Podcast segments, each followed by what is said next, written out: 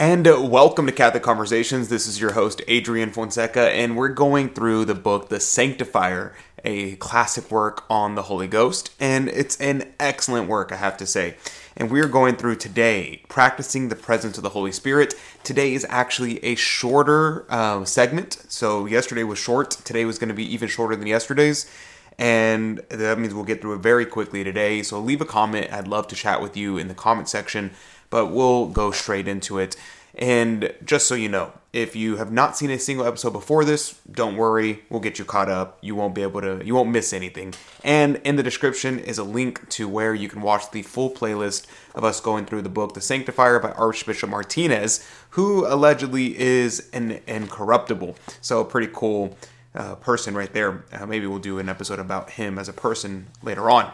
Now, like, subscribe, hit the bell notification, and leave a comment. All those things are a huge help to me. And thank you for everyone who has been doing that. I'm very grateful.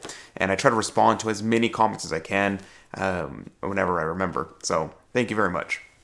All right, let's begin. name of the Father, Son, and the Holy Ghost. Amen. Come, Holy Spirit, come by means of the powerful intercession of the Immaculate Heart of Mary, thy well beloved spouse. Come, Holy Spirit, come by means of the powerful intercession of the Immaculate Heart of Mary, thy well beloved spouse. Come, Holy Spirit, come by means of the powerful intercession of the Immaculate Heart of Mary, thy well beloved spouse. Our Lady Fatima, pray for us. In the Father, Son, and the Holy Ghost. Amen. Chapter 8 Practicing the Presence of the Holy Spirit. By its very essence, the Christian life is the mutual possession of God and the soul. True devotion to the Holy Spirit, as already noted, is the loving acceptance of that life and its full realization. It follows that in order to be truly devoted to the Holy Spirit, we must continue perfecting that mutual possession, adapting ourselves to the divine exigencies, exigencies, our love to His love, our activity to His gift, our efforts to His action. That we may grasp consecration to the Holy Spirit in all its fullness, it is necessary to analyze what is demanded of us by each one of the sanctifying offices, as we call them that the Holy Spirit exercises in our soul. If he is our guest, we must give him a place in which to dwell. If he is our director, we must submit to his inspirations. If he is our gift, we must possess him. If he is the artisan who, in a divine way, brings our soul to its perfection, we must let him work. We must be submissive to his loving designs. Now, right off the bat, he is summarizing all the chapters that came before because we talked about the Holy Spirit as the guest of our soul. He enters into a place and dwells within us. So we should prepare a place within our soul, prepare for the coming of the guest. We he talks about him, the Holy Spirit, as our director. And if he is our director, if he's going to be guiding us, telling us what to do, where to go, how to do things, we have to listen to him. And you cannot have a good mentor or a good director or a good boss if you do not listen to him. It's impossible to have a good relationship with him. He is our gift. And so, what happens with a gift? A gift is offered to you, it is presented to you. The giver will give you a gift, and it is your job to receive the gift. If you do not receive the gift, then that's the gift is pointless. You cannot take possession of it if you don't receive it. So we have to receive the gift and take possession of it and make it our own. You can't just give it away or dispose the gift. You have that ability, but you should not do it. And finally, the artisan who tries to create our form into the form that is present in the mind of God. That is the, the action of the divine artisan. So the Holy Ghost tries to conform ourselves to the image of the Father. Or to the image of to the image of Christ, who is all his actions directed toward the glorification of the Father, if I want to be more specific. Each aspect of his mission in our souls imposes special duties on us. Each one of his gifts demands a loving adaptation of our soul. Let us begin by examining what the Divine Spirit, as the most delightful guest of our soul, asks of us. Our duty towards a guest is to remain with him while he is in our house. Now, here's just a common courtesy thing, right? This is something that is kind of lost nowadays without etiquette, proper etiquette you are to accompany your guest. You're not supposed to abandon your guest, leave your guest behind. You don't leave him alone. The Holy Spirit dwells permanently in our souls, which have been consecrated as his temples. He is not our guest of a single day, but our eternal guest. Consequently, our duty is to live with him, to live always in his presence. How sweet and fruitful then our lives would be, for there is no bitterness in his treatment of us, and his divine conversation causes no weariness. The intimate life with the Holy Spirit is in reality love. If he is our guest, it is because he loves us. The scriptures, as we have seen, speak of charity and of the Holy Spirit dwelling in our souls as being the same thing. St. Thomas says very clearly the Holy Spirit dwells in us by charity. In the same way, we live with the Holy Spirit if we love Him. So the Holy Spirit dwells in us by charity. In the same way, we live with the Holy Spirit if we love Him, and our life with Him will be perfect in proportion to our love. Nothing is more just than to love Him, for He is infinite love. Love is not loved, Jacopone de Todi used to cry through the streets in the excess of his love. Love is not loved. It is not the lack of a living faith as well as the deep misery of our hearts that explains this anomaly. Hmm. Now, the person he's referring to was a Franciscan friar, um, Jacopone de Todi. I'm probably mispronouncing his name, but he was a poet who became a Franciscan friar after his wife died. And he's saying love is not loved. It's not the lack of living faith, as well as the deep misery of our hearts that explains that, that anomaly. Yeah, think about that for a second. We abuse love in our current culture. We abuse the language of love. That's very obvious. I just kind of referring to everything as love. We say we love pizza, we love our family, we love our friends, we love our dog, we love our lives.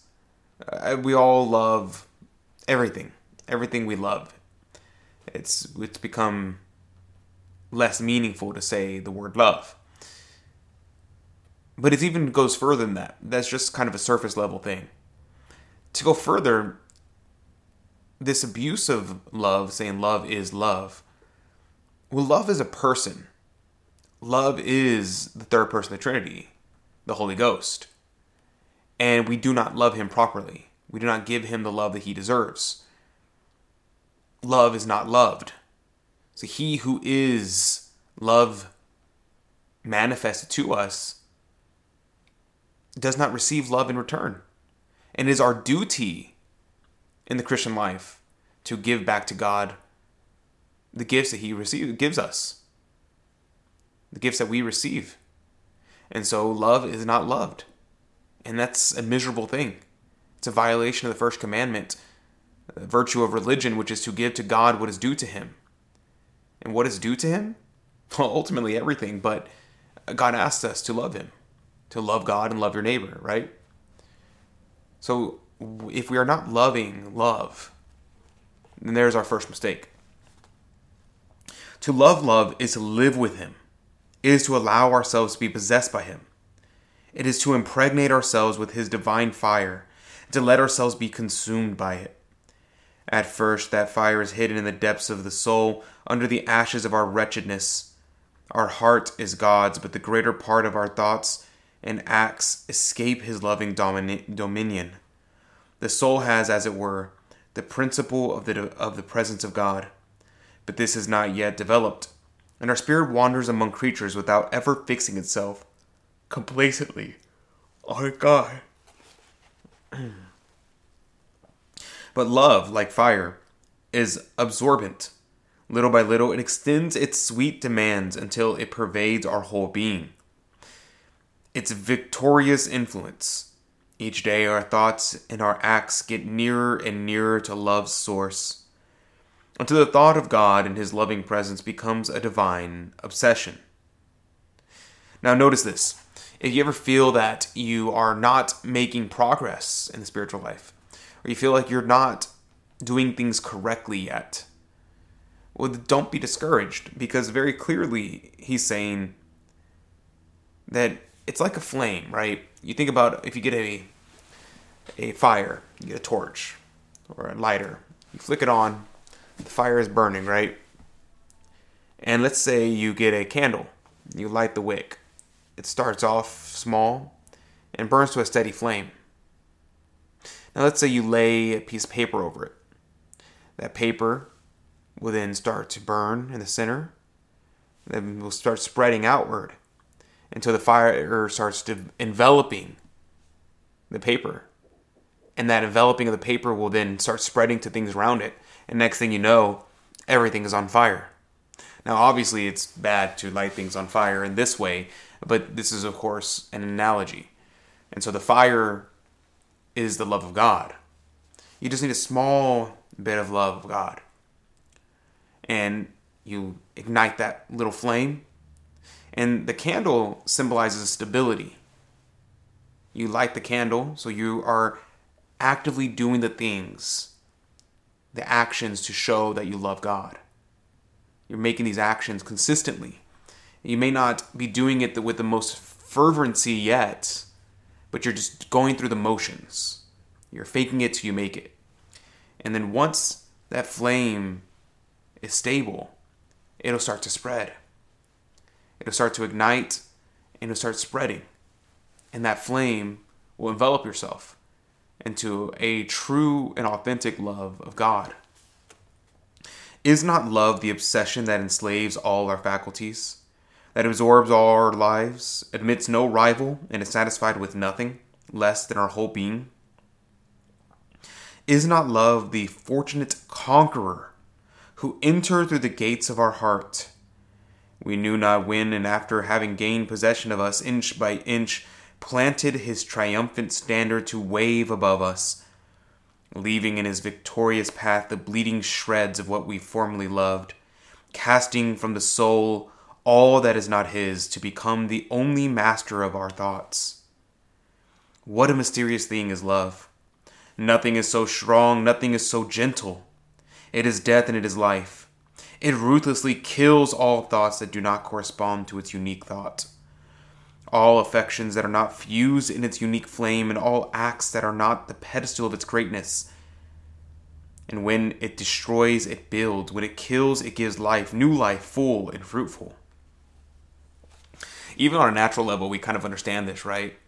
When you fall in love with somebody, it becomes the thing that you think about more often than anything else. You become obsessed with the thought of the one you love. In fact, the other things of life become less important. You'll make sacrifices, uh, financial, time, um, whatever sacrifices it may be for the beloved. How much more should it be so for God? If you love God, if you love God truly, would you not give Him every bit of you? We would do that with our families, right? With our mothers, our fathers, our sisters, our brothers, our spouses, our children. But will we do that with God? Will we say, I love you so much that I'm obsessed with you? I want to speak of nothing but you. You think about uh, people who are newly fall in love and they're so obnoxious to talk to because all they can talk to talk about is their new boyfriend or the new girlfriend. And that's kind of how we should be with God. And people would say that we shouldn't talk about God so much. I wonder, do you truly love God?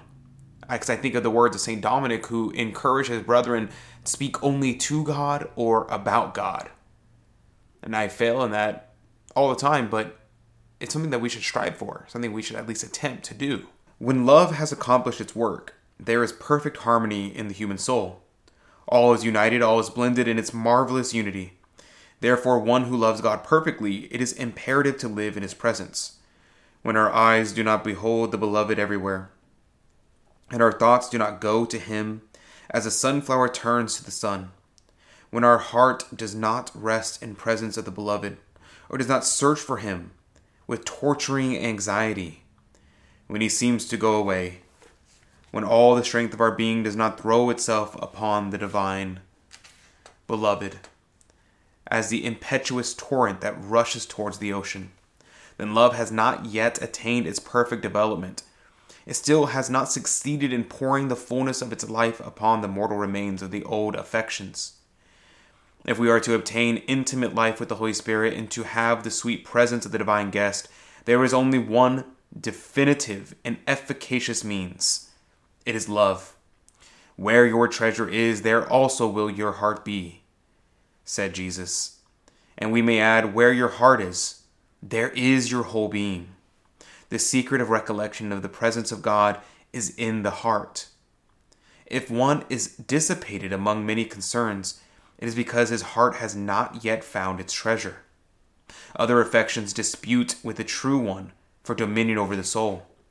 Love has not yet fully accomplished its work of death and destruction. Now, we're going to read the last paragraph in just a second.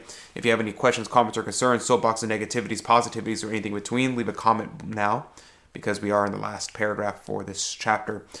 But I want to bring up one point here before we close out. Where your heart is, where your treasure is, there also will your heart be. What do we love, right? Do we love money? Do we love fame? Do we love popularity? Do we love our lives? Do we love our family? What do we love the most? What do we treasure? Are we building up treasure here on earth or are we building up treasure in heaven? Because that's where our heart will be. And where your heart is, your entire being is. Because it's not about your physical heart, right? It's about your desires. It's about that what you love. And he talks about if one is dissipated among many concerns, you think of what our Lord said. You cannot serve two masters. You either hate one or love the other. This is what happens. We cannot serve two masters. So, where are we going to put our treasure? Where are you going to place our heart? Are we going to place our heart in the treasure chest of the world with the fleeting desires of the world? Or will we put our treasure chest, our heart, in the treasure chest of God? Because if we do that, then we will recognize the presence of the Holy Ghost. Because it's only by love that we can recognize the presence. And think about it. You we talk about practicing the presence of God, right? That's kind of the subject for today. How often have you been with other people? Friends, family, a loved one, a girlfriend, boyfriend, your spouse, and let's say you're playing video games or you're on your phone or you're you're texting somebody, you're watching a video, you're doing something else. And it's almost as if the person who you claim to love is not even there. It's like you're not even talking to them. They're not even there. You don't even recognize their presence, even though they're sitting right across from you at the table. They may be sitting right next to you on the couch, but you're so engrossed in the movie, TV show, video game that you're watching, you don't even recognize the presence of the person next to you. So too it is with the Holy Spirit. If we do not love the Holy Spirit, if we do not give Him our attention and we're having our mind dissipated among many things, we're distracted by by social media, video games, culture, politics, all of these other things. Not to say that you should never do those things. I mean, it would be more meritorious if you did, but I'm not saying those things are bad or you should never indulge in them. But if you do not have the Holy Spirit, the Trinity, uh, God Himself, uh, in the forefront of our mind as the first and foremost thing, then how could we ever recognize his presence? We can't even recognize the presence of people who are sitting beside us physically, that we can grab them. And yet we expect, like, why can't I understand the presence of God? Why don't I know that He's here? He is there. He is there next to you, beside you, right there. And He loves you, and He's giving His love to you. And He wants you to accept His love. He wants you to reciprocate that love. And then we scream out, why don't we, we recognize your presence? Well, that's why. All right, we'll finish the last paragraph and then we will go to comments. Happy the soul that is emptied of all affection for created things and that lets itself be invaded by the divine obsession of love. Its life is celestial, even in exile, for it lives on love, it lives in intimate communion with infinite love.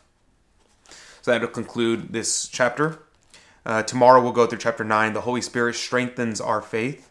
And this one will also not be too long of a chapter, so praise be to God.